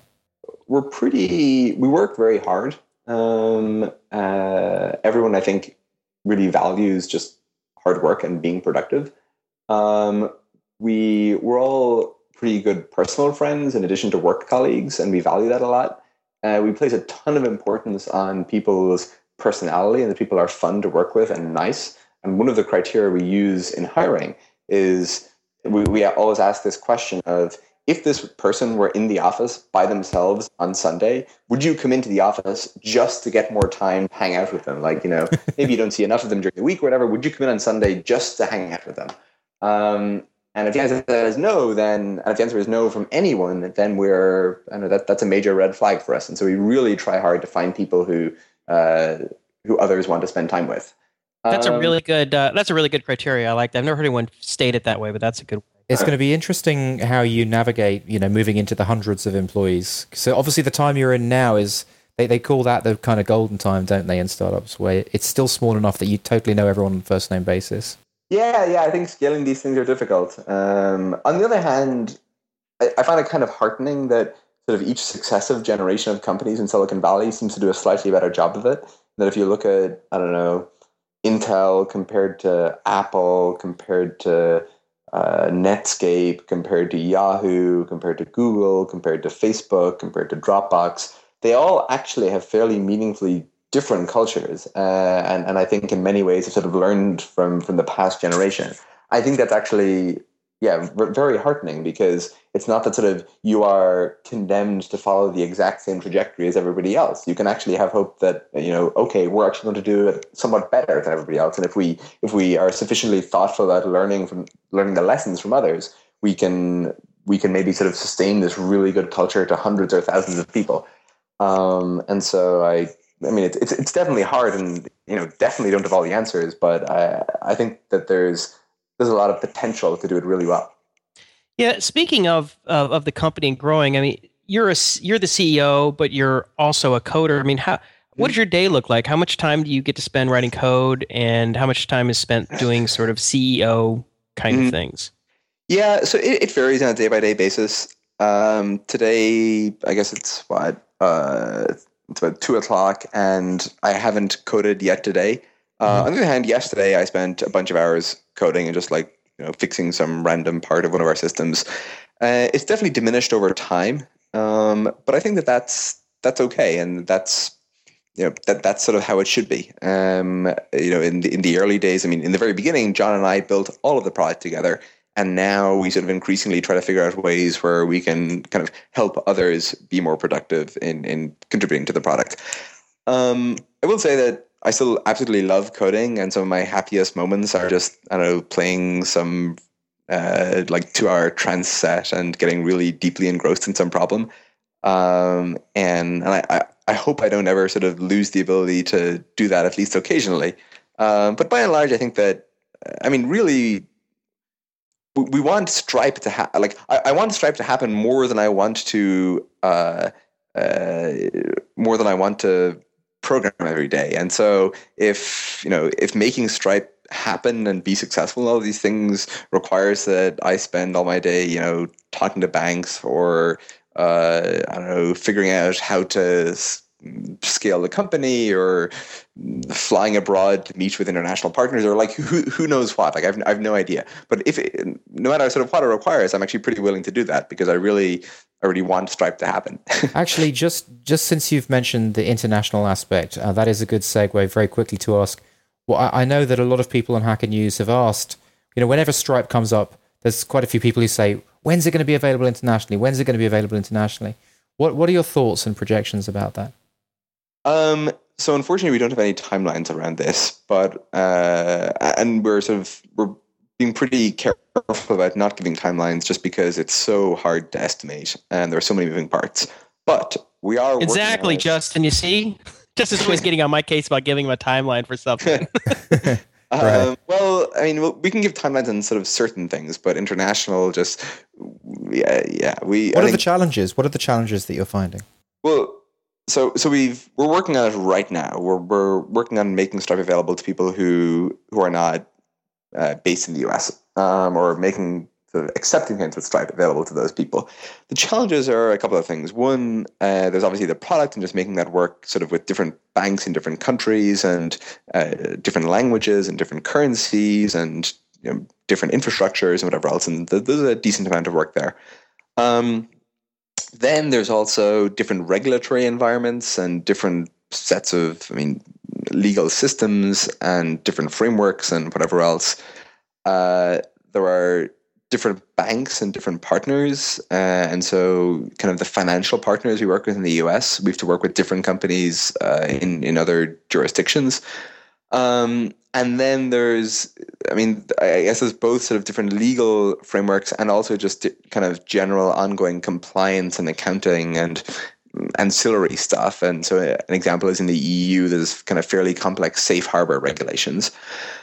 And so, it's a lot of that. Um, and you know, it's it's it's complicated, and very, very, very few companies have uh, you know have done it before. And in many cases we find ourselves sort of being either the first or among the first. Uh, and i think that's sort of a large part of kind of the promise and value of stripe is that it's it's kind of ubiquitous and universal. And so we really care a lot about making this happen. And i mean almost half of the people in the office aren't even from the us originally. And so it, it's something we're kind of really excited to see. But it's it's hard. And there's, there's a good reason that sort of there aren't really any uh, ubiquitous or universal payment processors to speak of. Um, and I think it is exactly because uh, providing the universal abstraction layer just is a ton of work. Uh, and so, you know, we're working on it, as I say, right now. We're taking it really seriously. It's one of the most important things for the company, but, you know, we'll have to just see how it goes. So, the next thing I'd like to talk to you about is the uh, is the marketing, and uh-huh. it sounds to me like you guys haven't really done much in that sense. I mean, considering that you are just getting up a blog now, has the growth been uh, purely word of mouth and Pretty much. Just, yeah. Pretty much. What's your what's your growth? Uh, do you set numbers like your month to month growth rate, or is that still also? Yeah, we, we haven't really talked about that either. Um, we, we we may start talking about that, but I mean, I guess we just want the focus to be on the product. Uh, we're okay. we're really happy with our monthly growth rates. Like I can say they're they're really good. Um, okay. But uh, yeah, we, we feel like that's, the focus should be on our product and on our on our users, uh, and that's sort of what we'd like to maintain. And sort of, it's our job to worry about the growth and make sure that's adequate and everything else. But right, because uh, you yeah. know, I um, as I mentioned before the show, I do some consulting work for Uber, and Uber, mm-hmm. they they don't do any marketing at all. Yeah, they yeah. write a blog post occasionally. Uh, yes. Uh, which may or may not do well on Hacker News or whatever, and mm-hmm. but they have I can't remember what it was twenty percent we did 20% growth rate a month or something. I got 30. And and it was just like one of those things where because the product works and people love yes. it, it yep. spreads. And I was just on a flight when I was flying back from San Francisco a few weeks ago, and I was on the plane. Oh, the guy sitting next to me turned to be this investment banker, and I we got along to talk, and I happened to say something mm-hmm. about Uber. He's like, Uber? He's like, that's like my favorite thing in the whole world. I used it 10 times this weekend. He's like, the other day I'm standing at the, at the, you know, on the curb and it's raining and this guy's cursing because he can't get a cab. And he, he said, so uh-huh. I talked to him. I said, dude, you got an iPhone? Use Uber. And, but that's the kind of thing that it's a hard, nasty problem getting, you know, a ride, not, you know, finding a cab, but they just solve the sure. problem. So they don't have to, they don't have to market it. It markets itself. And it sounds like Stripe's the same way that you guys have built something that's so easy to use and is so quick to get up and it's such a painful problem that you're just like, fine, just we don't have to tell anybody. They'll, they'll, our, our, everyone will do it for us.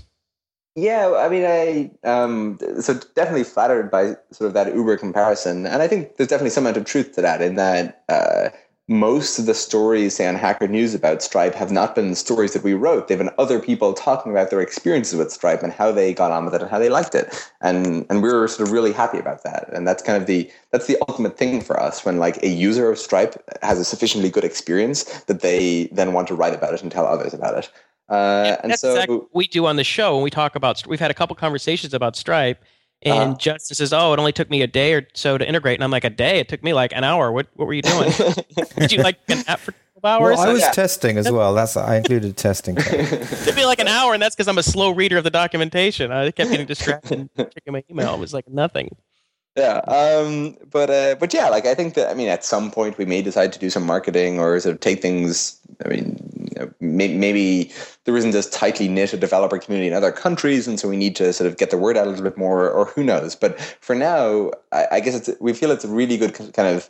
Um, I mean, pressure is the wrong word, but just kind of if we don't do marketing ourselves, it means that we just need to make sure the product is really good at all times because you know if we ever sort of mess up on that in any way then people will just like stop telling their friends about it and we will stop growing and so uh, to to really depend on your users like that for for all of your growth, I think is a, a really good way to sort of keep yourself honest. Uh, and so, for as long as that works out for us, I think we'll be pretty happy with it. What are some of the biggest um, or if there have been any, what have been some of the biggest pivots or, or, or, false starts that you've had where you thought something was a great idea and then halfway down the path you realized it was really dumb or wasn't going to work? Um, you know, there haven't been any huge ones yet. Uh, I suspect that we will make you know large shifts in product direction in the future. Like maybe we'll try something and realize it's not going to work out very well and have to shift but so far, you know, we really just set out to build this really nice developer-oriented payment system, and you know that that's essentially what Stripe is today. Um, we have gone through a couple of iterations, say on our API, in that initially the API was not actually RESTful; was more like HTTP RPC, um, and we had a fairly strenuous internal debate as to whether or not uh, REST was sort of too much complexity, or whether you did in fact just want RPC over HTTP. Uh, kind of similarly, our webhook system, as Ross wrote about yesterday, just went through sort of a, a, fairly major overhaul. And so there have been some things like that. But there, I guess, I'm not sure if it's fair to call those pivots or not, or if they're just kind of learning from your experiences and refining things in the product side. Those are just yeah, those are just sound like those are refinements and iterations. It wasn't like Yeah. you were different kind. You changed strategic direction. Sounds like you guys pretty Right. much had the idea more or less right out of the gate, which is nice. Um, yeah, or, or at least you know so far. um, Right. that- yeah, yeah. Stripe today definitely is the same idea that it was in the beginning. Right, right. Um, Justin, did you want to ask any more questions about the company before I was going to ask a little bit about um, go back in time?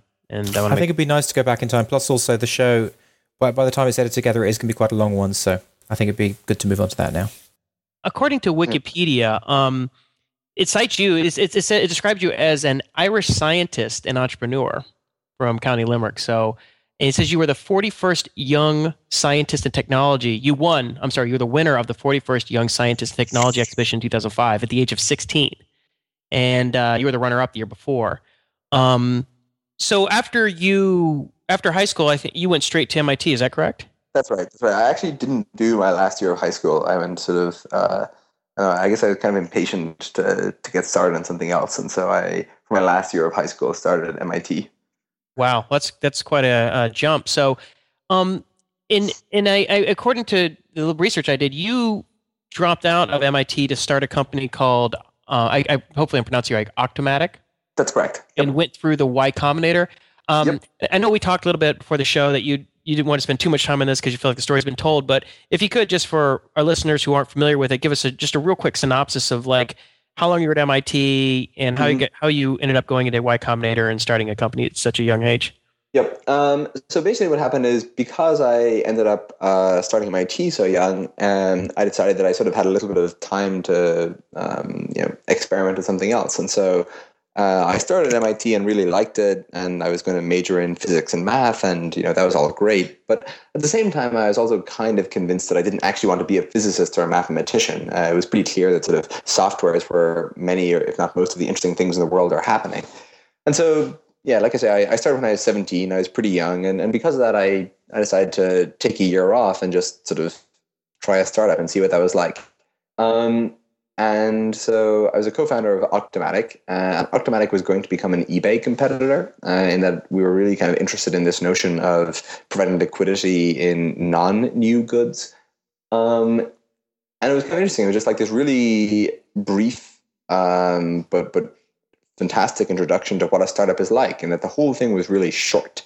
Uh, we started the company, we built the first version of the product, we took a little bit of investment, uh, we launched it, we got some users, and and ten months after we incorporated the company, it was it was acquired. Uh, and so, like the whole thing just really wasn't very much time, but it was this really nice introduction to what it meant to be a startup, how you should run it, like what building a product was like, how it's you know full of ups and downs and all these things. And after that, I went back to MIT. Um, but uh, I guess I I'm, I'm really glad that sort of was able to get that experience and and lucky enough to get that experience as, at, at a pretty young age. Um, So when you and so- dropped, so you finished your Yeah. first your freshman year, and then what went through like the summer program? Uh, so it was actually the the, the timing is a little bit complex, but uh, in that Auctomatic actually went through the winter program, um, but I didn't. I, I wasn't there for that because I was actually at MIT. But but yes, so uh, Auctomatic was actually a winter 07 YC company. And what year were you in school at that time? I was at 2010. so were you a, okay? So that was I your a, I was a freshman at the time. Freshman. Okay, so you, you so wow, so you had just gone through your freshman quarter or halfway through your semester, and you're like, screw it, and I, I'm moving on. I mean, that's Um, quick, right? I mean, most people are just still just adapting to being in college, and, and not only that, you'd already skipped a year of high school. I mean, that was you're on the super accelerated plan. It sounds like. well, I don't know. I, I mean, I, again, I was just kind of lucky. I think in that I had a little bit more time than other people to play with, and so I was free to go do something crazy like that.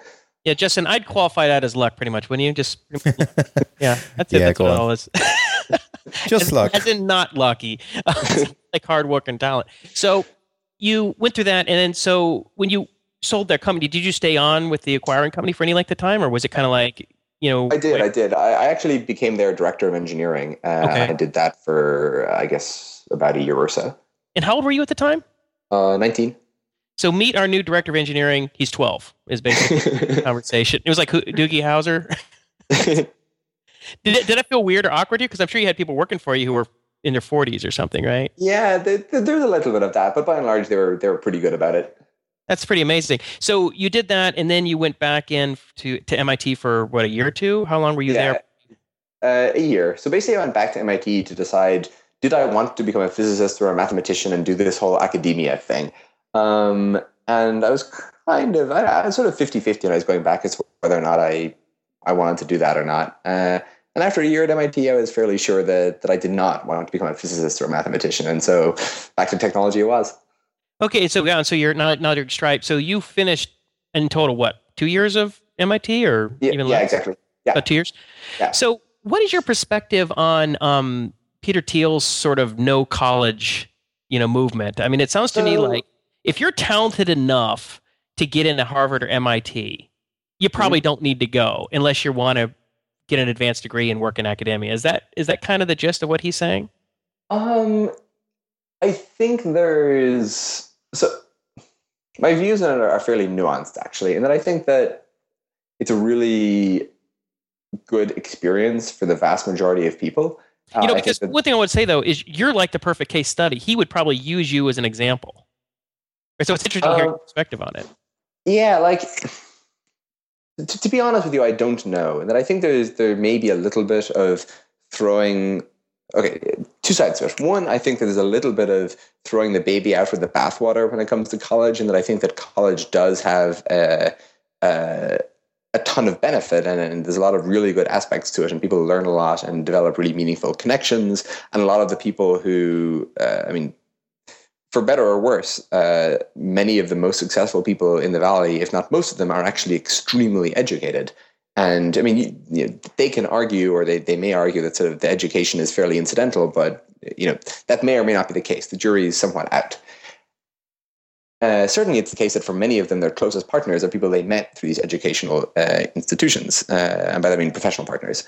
Um, on the other hand, I was sort of at MIT actually pretty uninspired by uh, by kind of the pedagogical aspects of it, uh, and found that sort of really uninnovative and uninspiring. And so, like the, the group of people at MIT are incredible, and I've I've very rarely and maybe even never sort of encountered like a, a group of people like that and such a density of, of sort of some particular kind of person or, or that particular kind of person.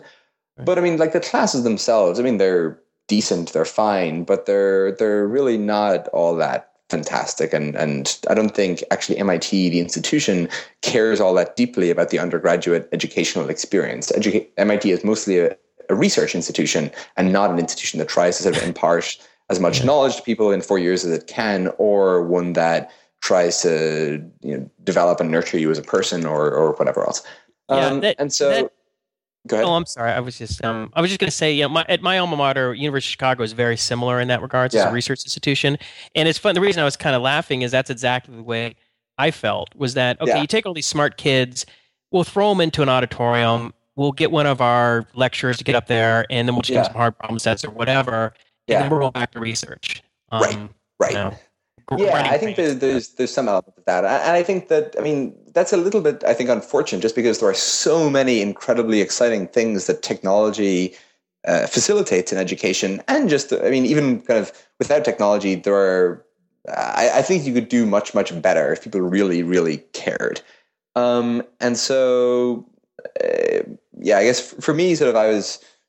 I, I felt like I had found sort of a, a really good group of people, and I was pretty comfortable with sort of the social aspects, and I didn't feel like I was missing out on much by sort of not doing the four years from sort of a, a personal development standpoint, and uh, and then from like a, an educational, pedagogical, academic kind of perspective, well, I, I didn't actually think it was all that great anyway, um, and you know, I I'm really excited by some of the changes that are starting to happen now with things like uh, you guys may have seen um, Stanford has started to, uh, they did last semester AIclass.org Yep. and ML MLclass.org, and those guys are now actually starting companies to try to kind of uh, expand that more widely. was it like Coursera or something like yeah, that? yeah, yeah, exactly, exactly. And there's obviously stuff that Khan Academy is doing. There are a lot of very small but also really cool startups like Quizlet that are thinking about things sort of a little bit more in the fringes, like how you do language learning in a better way.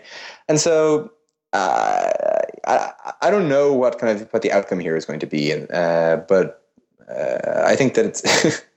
we, we can probably agree it's a it's a fairly complex problem. I definitely don't agree with the uh, the kind of knee jerk. Let's just get rid of college. College has no value. Uh, you know, we should all just skip it altogether mindset. And I think there's there's some amount of that in the technology community, and I think that that's kind of short sighted. Right, right. Well, um, I, I know you didn't want to focus too much on you know the past, so I wanted to, um, but mm-hmm. I, I, I appreciate you uh, humoring me for a minute.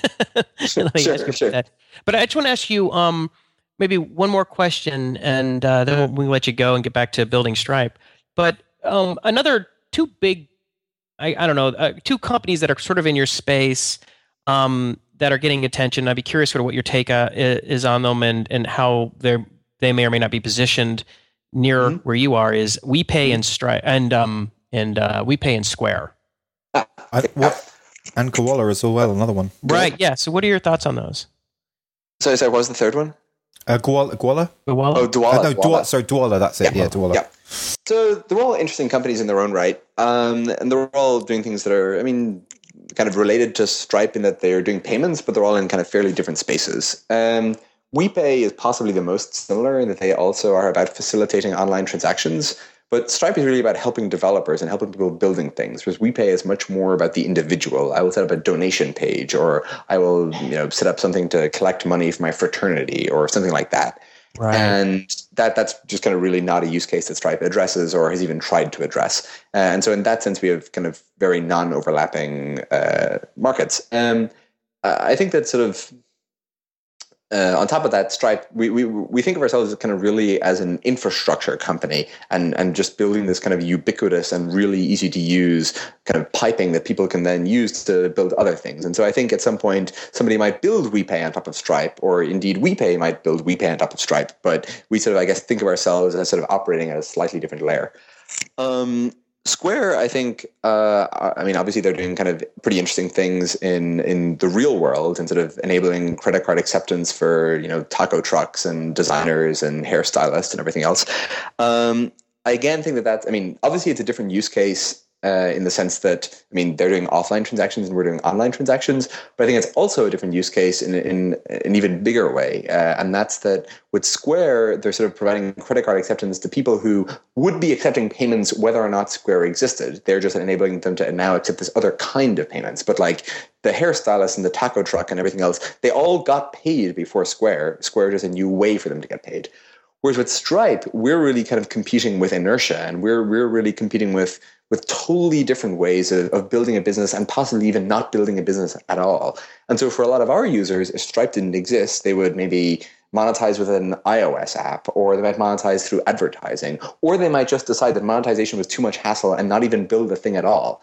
And so we think of Stripe as sort of much more facilitating the construction, creation of all of this like new class of stuff that just wasn't happening before.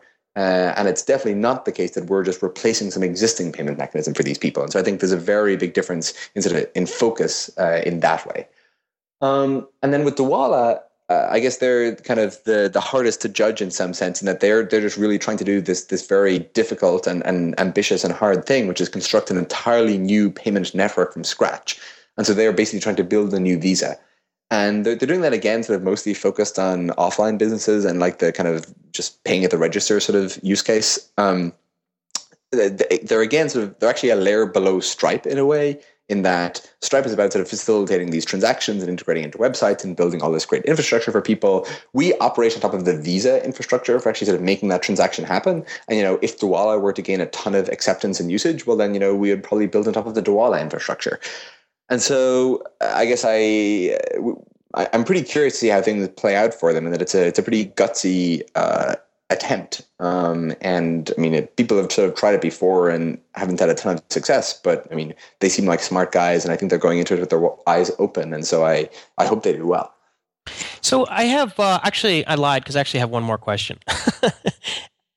in in the use case of a marketplace like AnyFu or Airbnb, you have two two um, two sides of the coin. You have the people paying and the people receiving the money, and the marketplace mm-hmm. ends up taking a percentage of the transaction or maybe a service fee on top of it. Mm-hmm. And for us to facilitate that, we end up having to use Stripe to accept payments. Then we have to move money from our bank account um, you know, from Stripe to our bank account, and then our bank account to this other service to do the ACH yeah. payments or whatever. Is there any? Mm-hmm. Is is that something that Stripe would ever consider doing in the future? We we would consider doing that. Uh, we, we've definitely we, we hear this a lot from people listening that sort of they would like us to have, and we've sort of no immediate plans, but it's definitely possible. Yeah, because I would I would almost think that it would it could work to your advantage in the sense that if you had a some successful uh, clients that had mm-hmm. marketplaces with tens of thousands, hundreds of thousands, or if not millions of customers, then all yeah. of their users, or a large percentage of them, could have a good reason to become Stripe, set up Stripe accounts, which would then make it that much more prevalent, I would think.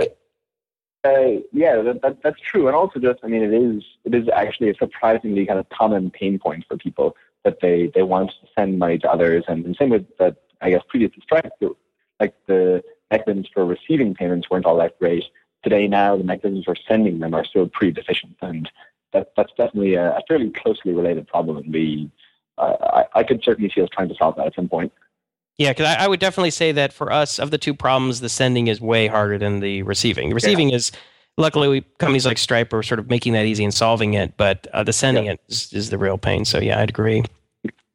Well, Patrick, I uh, just want to thank you for spending so much time with us and answering our questions and actually doing a an interview that spanned two days. So yes, thank you very really, much. It's sure. been really awesome. Yeah, really appreciate it. Thank and uh, we're already big fans of Stripe. Uh, we're going to be using it for AnyFu, and I'm sure we'll have uh, more to say about it as we continue to use it. And uh, yeah, we wish you uh, wish you guys the best of luck. Thank you, and likewise. All right. Well, that's a wrap. We're out.